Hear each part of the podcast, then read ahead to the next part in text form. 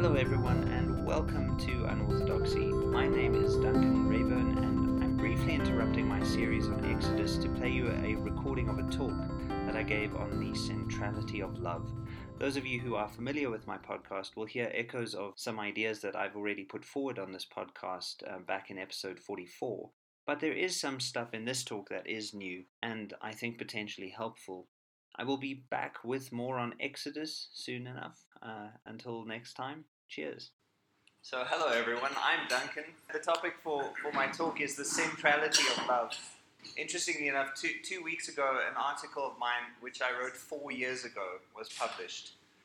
With the, I think probably my favorite title I've given to any article, Love in the Time of the Zombie Contagion. It's there in, in an academic journal, so you can, you can check that out. Uh, the journal is Studies in the Fantastic. So check that out. I do, I do a kind of uh, reading of World War Z uh, through, the, through the philosophies of Simone Weil and Rene Girard yeah, that'll stun anyone. so, um, obviously, the, the, topic of love is something that I, I like to come back to every now and then. Obviously, it's at the center of Christian faith and ethics, and and apparently, it makes the world go round. And by the end of this talk, you should be able to take that sentence literally. Love does make the world go round. But one of the things that, that has occurred to me, I've, I've, I've witnessed recently a lot of my friends going through a lot of relational turmoil and I've started to see a connection between their understanding of love and the struggles that they have in relationships. And so I wondered if, if most of their struggles aren't in some ways owed to misunderstanding what love is. And so, re- really, that's going to be the main focus of my talk just defining love. That may be either overly ambitious or remarkably stupid aim, but I hope it is in some way edifying to you. My feeling is that if we know what love is, we'll have a better uh, understanding of how to recognize love. What does it look like in life? We might even be able to avoid various ideological traps. Because I think one of the, the best critiques of ideology is love itself. Uh, it, it, steps away from ideological boundaries. Um, and I think we'd hopefully be able to love better if we knew what love is. So, as I said, I'm going to define what love is, and then just because I like putting small things into my talks, I thought to also explain how love might uh, inform how we understand the question of the meaning of life. Let's see how we go. When, when you look at how love is usually defined in culture, like if you were to sort of just generally ask people, and I've done, obviously, I've done some research on this, one of the strongest connections is between love and emotion. The top dictionary definition generally speaking, if you look at various dictionaries, the top definition is that love is a strong feeling of affection. Feeling of affection, which is another feeling. So there's this connection between love and emotion. But more, for more fun, you can check out the Urban Dictionary. What they do is they invite people to submit definitions of, of words. The top definition that gets voted on is that love is nature's way of tricking people into reproducing. The top definition of love is incredibly cynical, uh, which I find interesting. And I'm, i wonder if it's popular because it's funny or because it's people think it's true. I'm not sure. The second one on the list is love is the most spectacular, indescribable, deep, euphoric feeling for someone. Um, and then, actually, the verse from uh, 1 Corinthians 13, which, uh, well, not the verse, the passage from 1 Corinthians 13 um, that Paul write, where Paul writes about love. That is actually, I think that's number four on the list. And then number five is love is giving someone the power to destroy you and trusting them not to. Why dictionary definitions are interesting is that they, they pro- provide some sense of what is popularly accepted, or like what, what is commonly accepted about a thing. Dictionary definitions are, as I wish my students would learn, not philosophically or theologically or existentially sophisticated. They're useful for gauging what generally is thought about a, a, a word's meaning, but not very accurate if you want to get into some depth. So let, let's like start clearing away the shallowness of that definition by stating as clearly as possible love is not an emotion. It's not how you feel about someone or something. I want to read you a passage from Karla McLaren's book, The Language of Emotions. Karla McLaren is a psychotherapist, very, she's got a brilliant examination of, of emotion in quite amazing um, in her description of emotions. But this is what she says um, When an emotion is healthy, it arises only when it is needed. It shifts and changes in response to its environment, and it recedes willingly once it has addressed an issue. When love is healthy, it does none of these things. If emotions repeat themselves endlessly or appear with the same exact intensity over and over again, then something is wrong.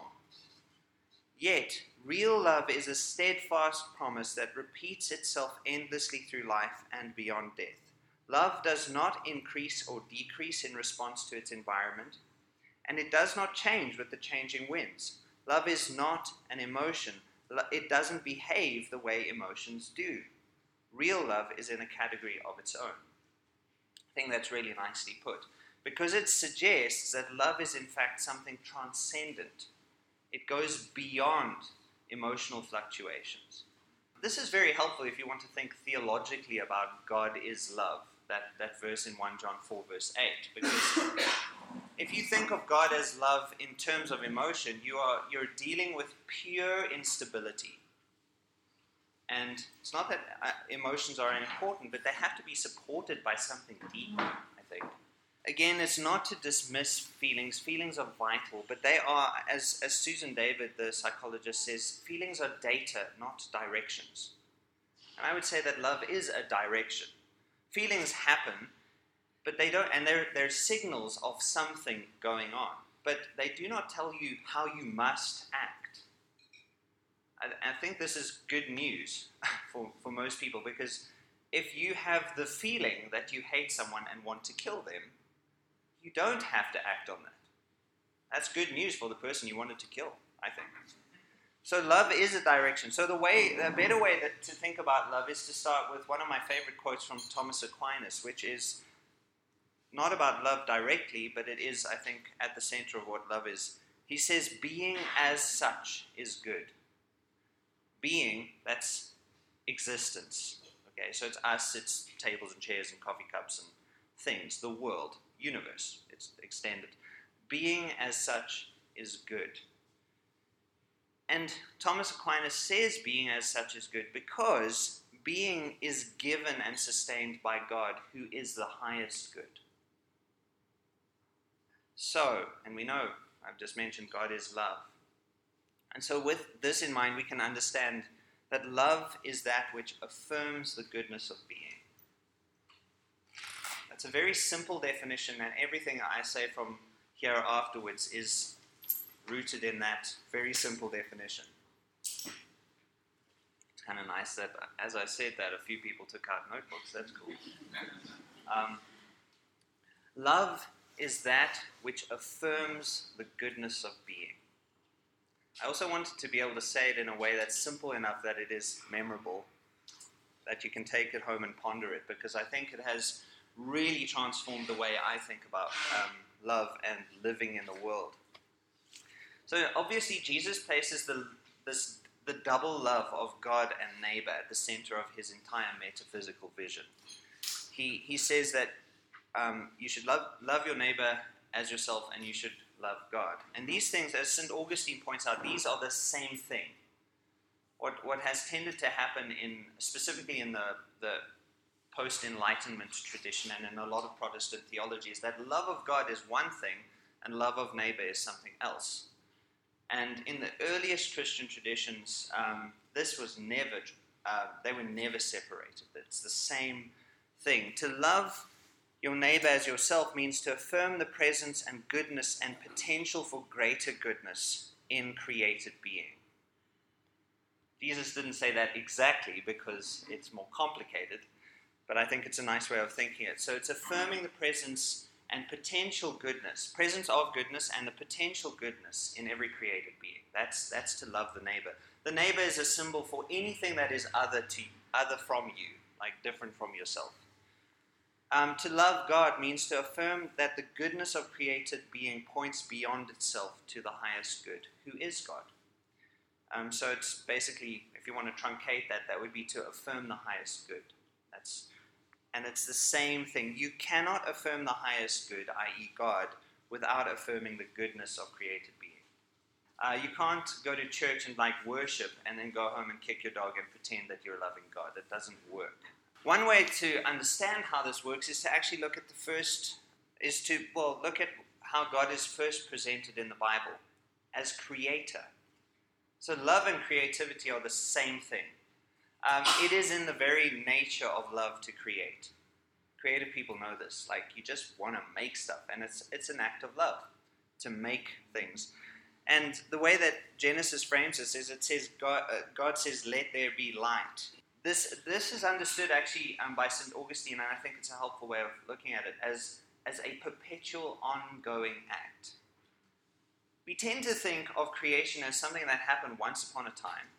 So we, have got a very deist mindset in our culture. So God, once upon a time, created the world, and then he sort of went off and played chess with the devil. And and occasionally shows up to perform miracles like giving you parking spaces when you ask for one. and, and, this is so fundamentally wrong, it, and it, it, presents a very warped picture of reality. St. Augustine's picture, and he, he says this is what is implied in the Genesis text, is that God creates at every moment. You are given your own being and sustained in being right now. Every like space within a part every particle in your body is put into place, and all the little particles are held together right now by God. He could, hypothetically, although I'm not a voluntarist, he could say, call you into being now, and then in three gazillion years, although God is outside of time, call you into being again, and you wouldn't even know that there is a gap between. Which is kind of a cool conceptual exercise to, to explore. But the idea is that love sustains being, and it affirms it, because that's what love does. It affirms the goodness of being. Uh, Josef Pieper, who I'm drawing quite a lot from, he's a wonderful philosopher and theologian. He says love is a, above all what makes be. It makes things be. Is cool. To call things into existence is to bring them into the light. I mean, that's part of what is implied in Genesis. Let there be light. It is to bring things into into the light. There's an immediate link with between love and knowing things. So love is not just something that applies to ethics, it applies to metaphysics, epistemology, ontology, uh, all the rest. It is an act of love to work because you affirm the being of yourself and your workspace when you work. So if you work in an organization that you hate, consider the fact that your actions show that you love the organization. Something to think about. Okay, so some basic metaphysics. God is the uncreated. He calls all created things into existence. Um, the speaker last week suggested on some level, in some very subtle way, that, that all things are equally real. And this is not true uh, from a metaphysical perspective. We are less real than God.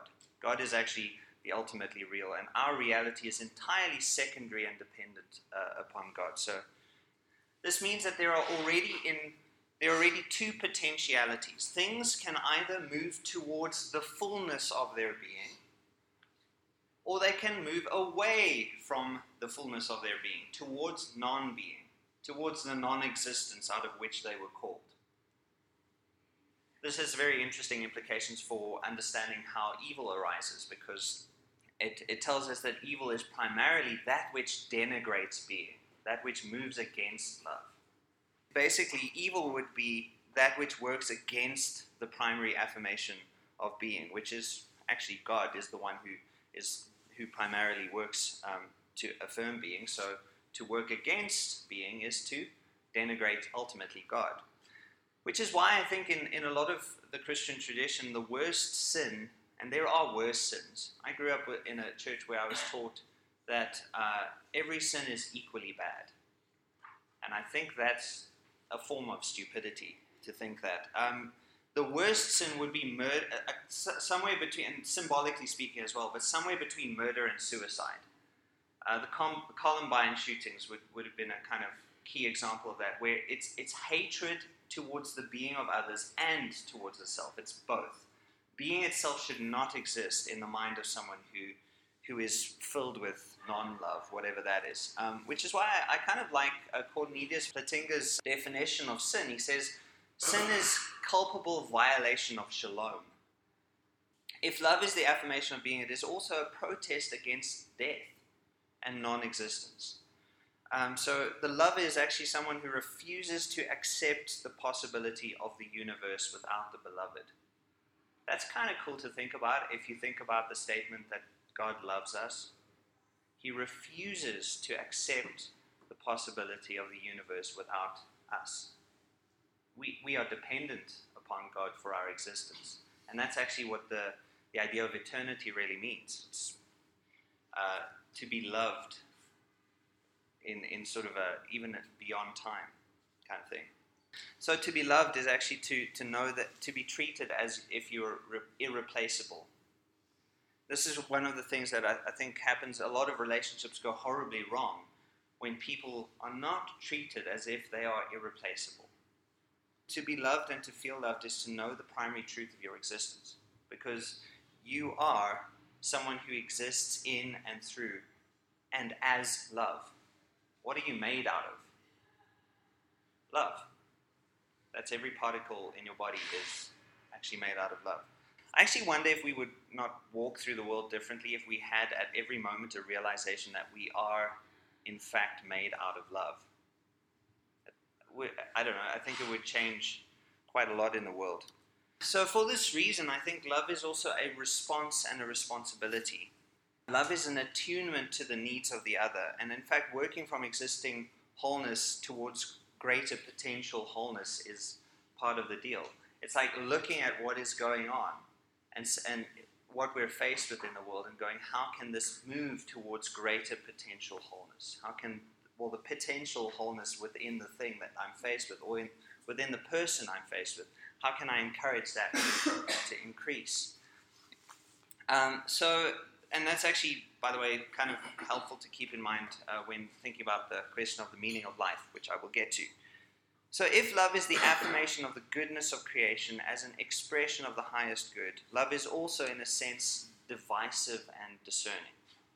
This is this is where uh, the Christian conception of love is quite different from the Buddhist conception of love. And who better to talk about this than Chesterton?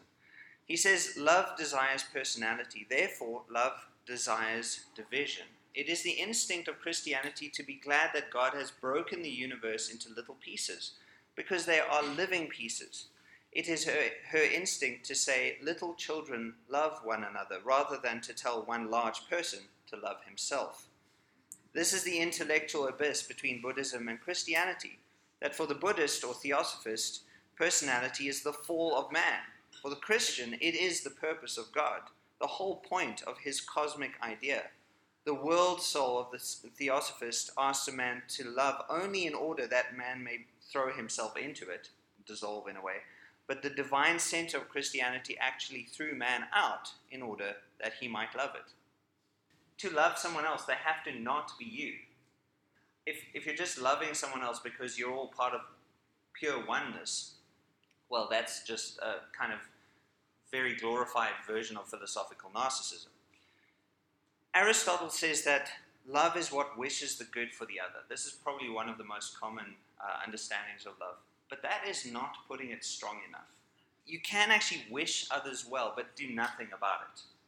So the idea is to actively take part in making sure that the goodness that you wish for the other actually comes about. That's a complicated thing because sometimes that means, in fact, stepping away. Sometimes overly, like being overly concerned and overly interfering with someone else's life is a way to not love them, which is paradoxical, but I think worth uh, considering. So, in a way, it's very helpful to remember that love is always a verb. It's, it's a noun, it's a thing. But to affirm being means to actually take steps to affirm uh, being and its goodness. And, and by the way, action, loving action also takes place through, through speech. Speech is itself an action uh, because you change, you change things through speech, which is, I think, part of the message of, of uh, the book of John that articulates this idea that God is the Logos, the Word. Speech, in fact, uh, is part of the creative act. And then the last um, kind of idea on love would be that love is something that can withstand boredom. And I think this is very important given the Hollywood uh, stress on love, love as a very thrilling, exciting thing all the time. Love can withstand the boredom. It can actually stick around and say, Well, I'm going to affirm the goodness of this being and their potential goodness at every moment. That's, that's my job. And so it's a commitment. It's, uh, and I think to, to, to remove fidelity from love, I mean, you, would, you probably can already see how all of these things would connect. If you look at any of the virtues, courage or you know, temperance, all of these things actually are in some sense connected uh, to love. With all of that in mind, I thought it's a good point to kind of look at the meaning of life, uh, at least how the meaning of love might, in, might help to answer the question of the meaning of life. Um, that is obviously a massive question, something that I'm, I'm, I'm actually looking at in a lot of detail in my own thinking. Um, but very simply, the question of the meaning of life is the question of what life is for. Very simple. It's the same question as why am I here or what am I meant to do with my life? It's the same question, essentially. And what I've discovered is it cannot be answered in strictly universal terms. There are principles that, that can be applied, but every single person has specific gifts and specific um, sort of preferences. Those are going to come into play in the way that they navigate the, the question of the meaning of life. But at its heart, the question of the meaning of life regards, at least for, for Christianity, but I think in terms of this uh, idea of love that I presented, it is a question of how to love. That's the, that's the center, th- center of the thing. The Christian claim would be that we are, in fact, here to love. We are here to attune ourselves to and to affirm goodness in being, and then ultimate, ultimately the highest good, which is God. And so the meaning of life actually emerges as we respond to every situation in terms of this attunement. At every moment, the world presents itself to us in accordance with our love. This is something I find amazing what we love shapes us. In fact, um, James K. A. Smith has got a book called You Are What You Love. That's actually pretty good. If you want to know what you are, you are what you love. That is your, your, your nature. We are always dependent on the environment. We're dependent on our jobs. I think this is why uh, the, the top of the list of party questions is what do you do? because it is a, it provides profound insight into a person's life. Unfortunately, a lot of people do things that they do not love. Um, so there, there can be uh, obviously a conflict there. The world presents itself to us in accordance with our love, in accordance with the way that we attend to the goodness of being. That's how it's going to show itself uh, towards us. I've spoken about phenomenology before, but it's basically how does the world shine forth? Well, it shines forth according to the way that we we love, uh, we, yeah, we love. We attune ourselves to the goodness of being. And our task then is to actualize the potentialities that we encounter in keeping with our unique being uh, and obviously our capacities and gifts. So we each have a unique way of responding to that question. But if something presents itself to you, a difficult problem at work or at home, whatever it is that you're dealing with, and you, you ask that question, how can I act or speak in a way that moves whatever goodness I perceive in this situation towards greater goodness. That's really, that's really at least a, a pretty significant way to answer the question of the meaning of life. And if you find yourself un, not committing along those lines, you will find life becoming rather kind of flat, I think. And this is going to obviously play out in a million ways, but the center of the Christian life remains this one question how can we love well in accordance with the fact that God is love? What I thought to do is to take the, some of the philosophy that I've grappled with, which is mostly rooted in Thomas Aquinas um, and the Catholic tradition, and I thought to interpret 1 Corinthians 13 and then read it back to you in, in a way that it should sound new, because it is. No one has written it exactly like this before. but you should hear some sort of resonances with familiarity. Actually, on the meaning of life, um, the, oh, a good way to define or understand what the meaning of life is, it's that which resonates with your true essence. That would be a helpful way to go. But anyway, here's Paul and me doing a sort of tag team, 1 Corinthians 13. If I speak the languages of people and angels but do have no love, my words will not persuade beings to make real their fullest potential for goodness, but will instead produce meaningless noise. If I have prophetic powers and deep understanding, and if my faith is potent enough to relocate mountains but do not have love, I am an echo of non being itself. If I give away all, away all that I am and have but do not have love, nothing will be gained, either by me or anyone else.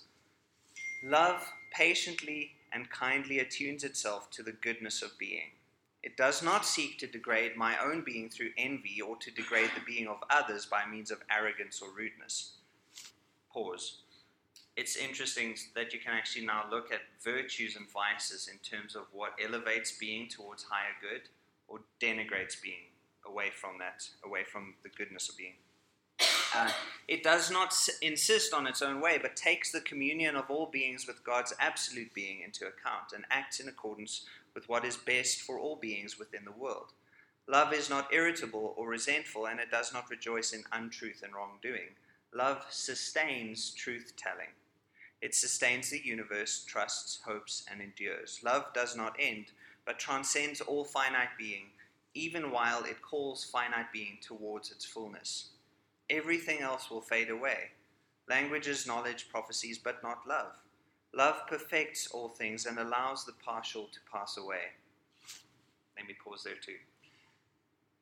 If you are faced with reality and there is potential in everything, there are always multiple potentials, potentialities.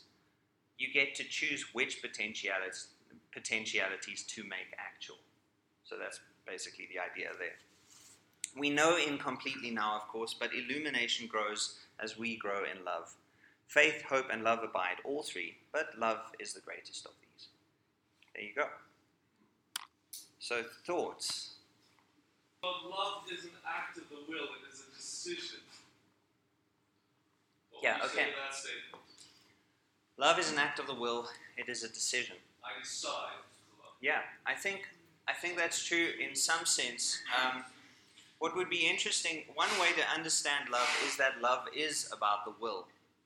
I'm a little wary of of bringing will and love too closely together, as in because it links to the voluntarist tradition in or like tradition stream in some theological thinking, which basically says God can will to change anything He wants. He can make what is good bad, and He can make what is bad good. And actually, so not not like transform the bad into something good. That's not what it says. It says He can call something that is ontologically bad good. So will can, to some extent, manipulate. So I would say that love is an act of the will as long as it is subordinate to the affirmation of being, to attunement and to the affirmation of being. So, yes, I think what is helpful about that is often in existential terms, if we're faced with a difficult situation and we do not want to do the loving thing, it is helpful to go, well, I have a choice in this. But in that, we're imitating Christ. We're imitating God's love for, for the world. And, and so it's like, it's more to rely on God's being than on our willpower in, in a sense. Um, that probably muddies it more than clarifies it, but something along those lines. affirmation of being. I've been through uh, bringing up a teenager, and, and you often don't affirm his being because you need to set boundaries. And my teenager wanted to overtake all, all the time. And, and you, I've heard about that. that apparently happens to some teenagers. To, and, and, and it feels very unaffirming to him, you know. And um, so you sometimes have to say no. and You can do any hoops you want. You can make the best speech. The answer is still no, and I'll tell you why. And you know, so so there's a lot of You affirm the being of, of so I mean that's a complicated thing, and that's what I, I kind of like about this. It doesn't actually necessarily simplify um, our our actual engagements in the world. To affirm the being of the person or the teenager in, in question is to wish the good for them. And if they are doing something to mess up, then your affirmation of their being is to expect something more from them. However, the typical problem with managing teenagers in, in a lot of society is to over control. And of course, um, if you look at, actually, let's look at this through the lens of mimetic theory. Mimetic theory, for those of you who are not familiar with it, it's the idea that all desire is copied. Every single desire that you have is copied. So I'm going to use this with an example with my little girl. Her cousin sees her playing with a toy. She wants the toy. So why? Because my little girl is playing with the toy. And it's amazing. Like, Isla can actually leave the toy, and then Isla might get another toy, and then her cousin will go, Oh, now I want that toy. And it's just, and that actually, if you want to understand all conflict, you have to find the center point at which they all connect. Even Hobbes talked about this in, in his political theory. So it's like it, it expands to a lot of things. The danger with managing the desires of, of said lazy te- teenager, I'm, I'm assuming things, I'm not like, but it's, it's sometimes you set up a boundary, and by doing that, you actually become a rival, which is exactly what fighting over the same toy is. It's the toy in this case is dominance over the situation, and unfortunately, t- teenagers are kind of geared to develop dominance. That's one of, especially teenage boys. So there's a, a tendency to, to basically figure out who is more dominant. And then the question becomes what is the highest affirmation of the being of this entire situation? And sometimes, with I've, I've, I know of parents who've done this where they say to their teenagers, have what you want, like God does in Romans 1. Have what you want. And they get severely beaten up by their own mistakes. But then they come back and say, okay, I understand that you, your boundary was the right one. So it's, but it, I mean, it is a complicated thing.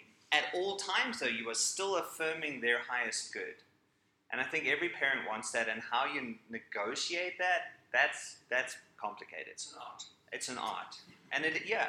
And one of the things that I found about parenting that I think is probably the most tricky thing, slightly varying from the topic, is that it at every moment you are not just making a choice between a good thing and a bad thing often it's a balancing act between this good thing and this good thing, and it's like how do how do we make sure that we don't overcompensate or tilt on the other side, fall over the wrong side of the horse, that kind of thing. So, yeah. Anyway, right. You speak here on love, but I, um, I find that what you're actually saying is, is that he's using that one thing about the English language, which is we actually don't express very well the word love. Whereas one, if you look at the Greek, there's five different terms.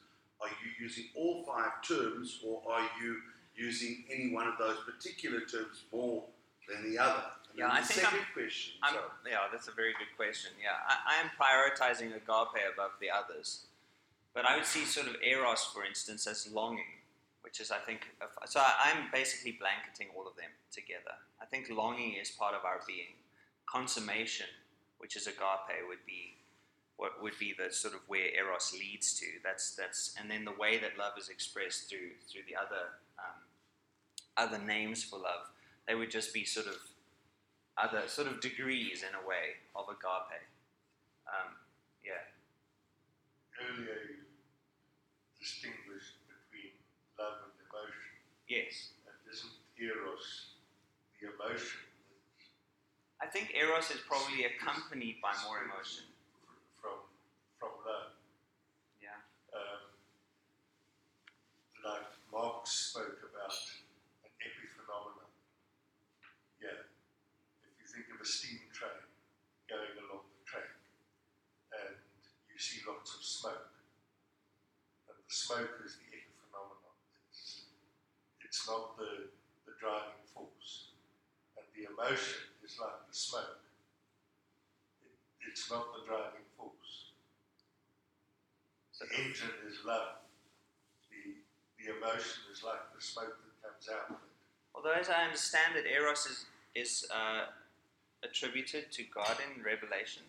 Yeah. Uh, and- that could that I mean I'm, I I'm wouldn't take that about what, really what you said about yeah emotion, yeah which I think is more associated with, with eros. yes It, it's not identical with it, but it's, that's very it's helpful. linked to it. Yes, I agree with that. I wouldn't say eros and, and emotion are the same, but certainly, No, but they are different. Yeah. more linked to eros than agape. Yes. The this, the second question is you're talking about sin being classified and things like that. I just feel that sometimes one of the problems with that is you start classifying that people then also start saying, but then I've sinned so much that I can't get into heaven. God can't forgive me. So we take away the, the can't. Um, Yeah. and, and the issue there is, I mean, how would we feel? Um, and, and again, it, it very much on an agenda and, and a position. How would you feel if you got to heaven and the first person you met in heaven was Hitler or B.J. Vorster? I would be astonished at the grace of God. Um, that he, he would rescue someone so despicable. Um, Paul refers to himself as the worst of sinners, so he sort of seems to have had some kind of understanding of degrees of. And he was, and I mean, in some sense, rightly so. He was a murderer. He had denigrated being in profoundly disturbing ways. And so I think he did understand that there are degrees to which you can fall. No, no degree of sin is, is in any way, in any way implicates God's redemptive capacity, if that is even the right terminology. God can redeem anything. And so so I think that it's it's a it's a very sad thing that people would say I'm so sinful that I can't be rescued. Like, well, I suppose by a very weak God or a God that is you know indifferent to you, maybe that would be true. But that's not the sort of picture of God we get from the Bible or from the tradition. So, yeah, I would I would stress not what we have done because ultimately that is a form of egotism. I'd rather kind of want to decenter the self in some way uh, point to what God has done or is doing. I was thinking about, um, you know, if people, uh, if they're not enabled to love, you know, if they've not been loved, can they then still love, you know, because uh, they don't have the ability to love. That is that is such a good question. Okay, so one of the things that I've been thinking about quite a lot is if you if you take this idea that love is the affirmation of the goodness of being, affirmation means to to repeat in some sense.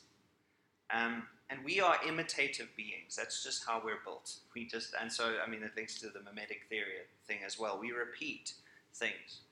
And this the sad thing is people who have been very badly treated tend to repeat I mean, there's a, there's a statement, it's kind of an aphorism in culture hurt people hurt people.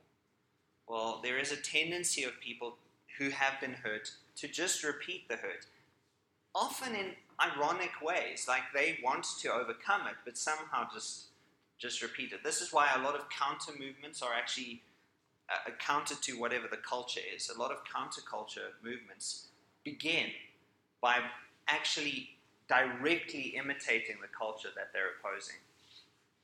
Um, this is why a lot of uh, coup d'etats don't work because the, they, they oppose the tyrant in order to become the tyrant because that's actually just an imitation. Yeah, like we, we can imitate what is bad. And this is why the call is always to look to Christ as the mediator. What that means is looking at Christ as the one who demonstrates how to not exact vengeance, even when vengeance is exacted on him, for instance. Um, this is why, the, why um, Christianity kind of moves past the lex talionis, the law of retaliation, into pure like forgiveness. Forgiveness is letting go. Forgiveness is actually ceasing to imitate what is evil. And, I mean, it's more than that, obviously. So, is it possible for someone to love well when they have been very badly hurt? Yes, but I think that takes grace and and and, and actually a demonst- uh, like a very close attention to someone who is demonstrating how to love well. Okay. Um, coming back to you said evil denigrates being. I agree with that. Maybe you can just elaborate on uh, sort of volunteering uh, and maybe the separation between uh, choosing something versus will. Will is like going to make a difference, but uh, sometimes I choose not to do good. Or, Oh, yeah. I mean,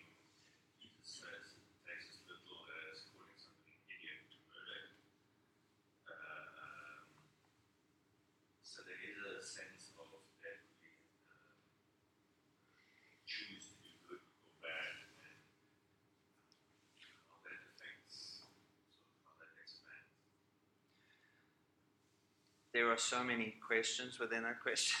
Um, okay, so some thoughts that uh, that come up for me when you mention all of these things. Okay, one of the, the common conceptions of the human psyche is that we are in control. So we choose everything, which is it's just not true.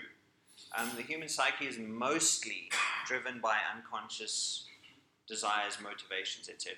And I, I mean this sort of in both the cognitive um, sense, cognitive unconscious, 95% of us is unconscious, as in there are processes happening that we're not aware of that make our choices possible, our conscious knowledge possible. But I also mean it in terms of the psychoanalytic unconscious. There, there are many things we are we're unaware of, motivations. Like so, you might think you're doing something unselfishly, but actually, the, deep down, that motivation is actually kind of selfish. My my basic stance on this is that you you can actually basically only choose which direction to point your head. You can choose what to pay attention to because in paying attention to something, you become like that thing. This is actually one of the insights from the Psalms. Um, those who worship idols become like them. That's what the, the one Psalm says. So there's this idea of actually being transformed into the likeness of what you worship. Hence the thing of worshiping God, because then you will be transformed more into the image of God.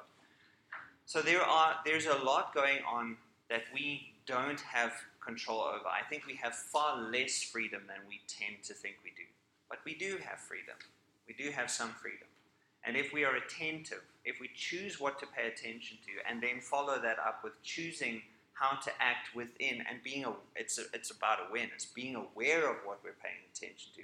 We then have an option to actually choose the good, whatever that looks like. And by the way, we will get it wrong. We will perceive wrongly and choose something that we think is good and turns out not to be. That's part of being human. There, there is a sort of experimental process going on in, in everyday life. But I think it's important to recognize that we do have choices. Sins of omission maybe just they, they are things, as you mentioned, like there are things that we just fail to do. Sometimes that is just because we're tapping into the desires of culture or a group of people we happen to hang out with a lot. Sometimes it is willful, in which case it is a willful movement away from the, the wholeness of being, that kind of thing. So, I don't know if that, like, that's a comment on, on some of the things you, you're mentioning. Just to comment what you what you said, it's it's pretty obvious. But the fact that Christ said that if you already say fool to somebody, that's equivalent to murder. That's an illustration I think, I mean, one of the ways of reading that, I, I mean, exactly, it's that, is that if you, um, if you take steps, if you say something like fool to someone, you are taking steps to away from the affirmation of the goodness of being. By the way, it doesn't mean that you affirm when beings do the wrong thing. It's obviously a distinction that needs to be made. Their being itself is good, what they're doing. Also, this is why you can love the sinner but hate the sin.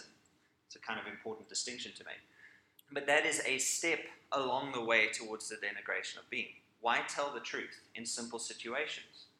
Because you train yourself to tell the truth in simple situations so that later, when things get more complicated, you keep on telling the truth. You become, by saying the truth, by speaking the truth now, you become the sort of person who will speak the truth.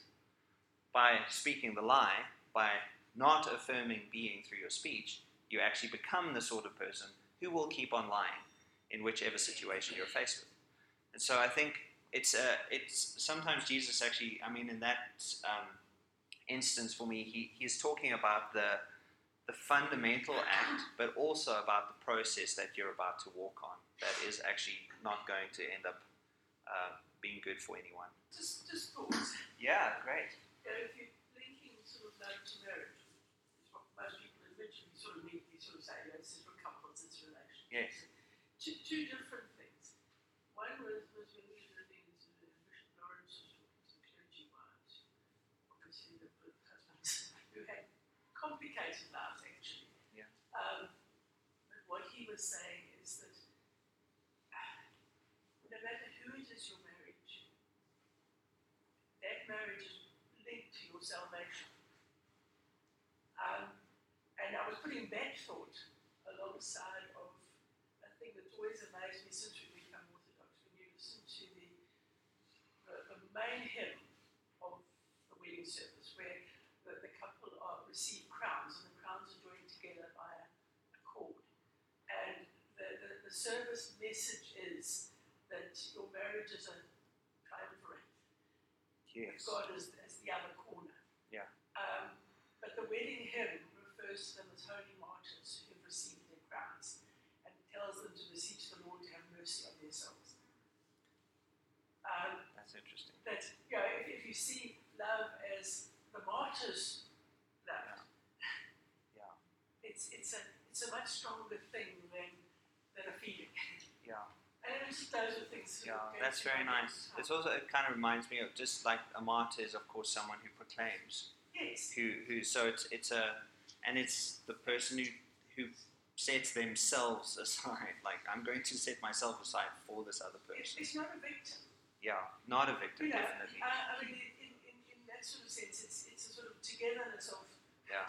of and the idea being that you, you grow closer and closer to God by, by simply, and I'm just thinking of that in terms of what Bishop Lawrence has said many years ago. Yeah, that's very nice. I can I mention something that's interesting about martyrs uh, and the where Jesus talks about rendering to Caesar?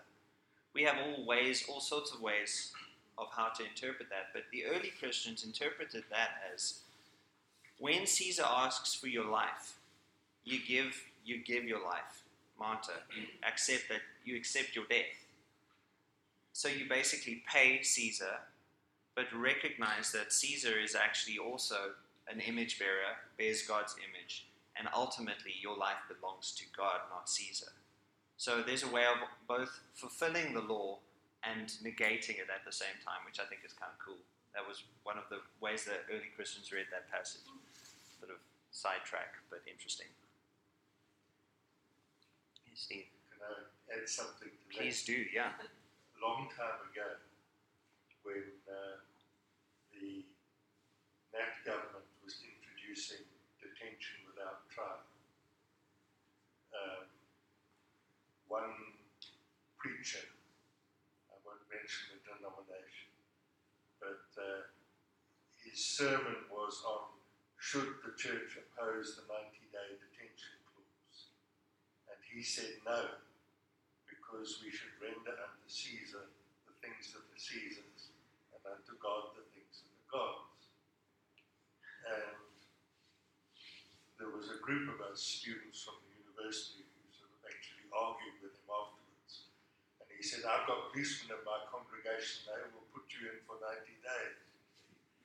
But the thing that I thought wrong with it is they brought a coin to Jesus. And he said, Whose image is on the coin? But if you take a 90 day detainee, whose image is on the detainee? Not Caesar. Not Caesar's. Yeah, that's very nice. That's very nice. Yeah, it's, uh, the church has been complicit throughout history in terrible things, and I think largely from just not paying attention to their own tradition, to their own theology. It's just appalling, and that that just sounds like you know everything belongs to Caesar. Actually, that's what that that that law sounds like.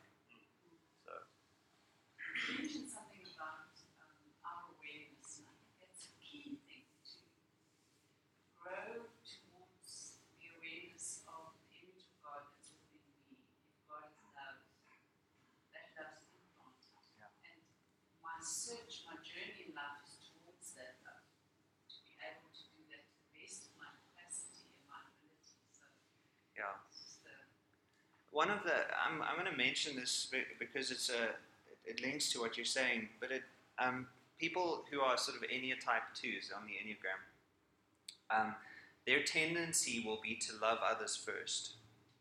Their that's their trend, um, and it looks like unselfishness. But in loving others too quickly without actually fully recognizing their, the gift of their own being, they actually make the mistake of denigrating their own being.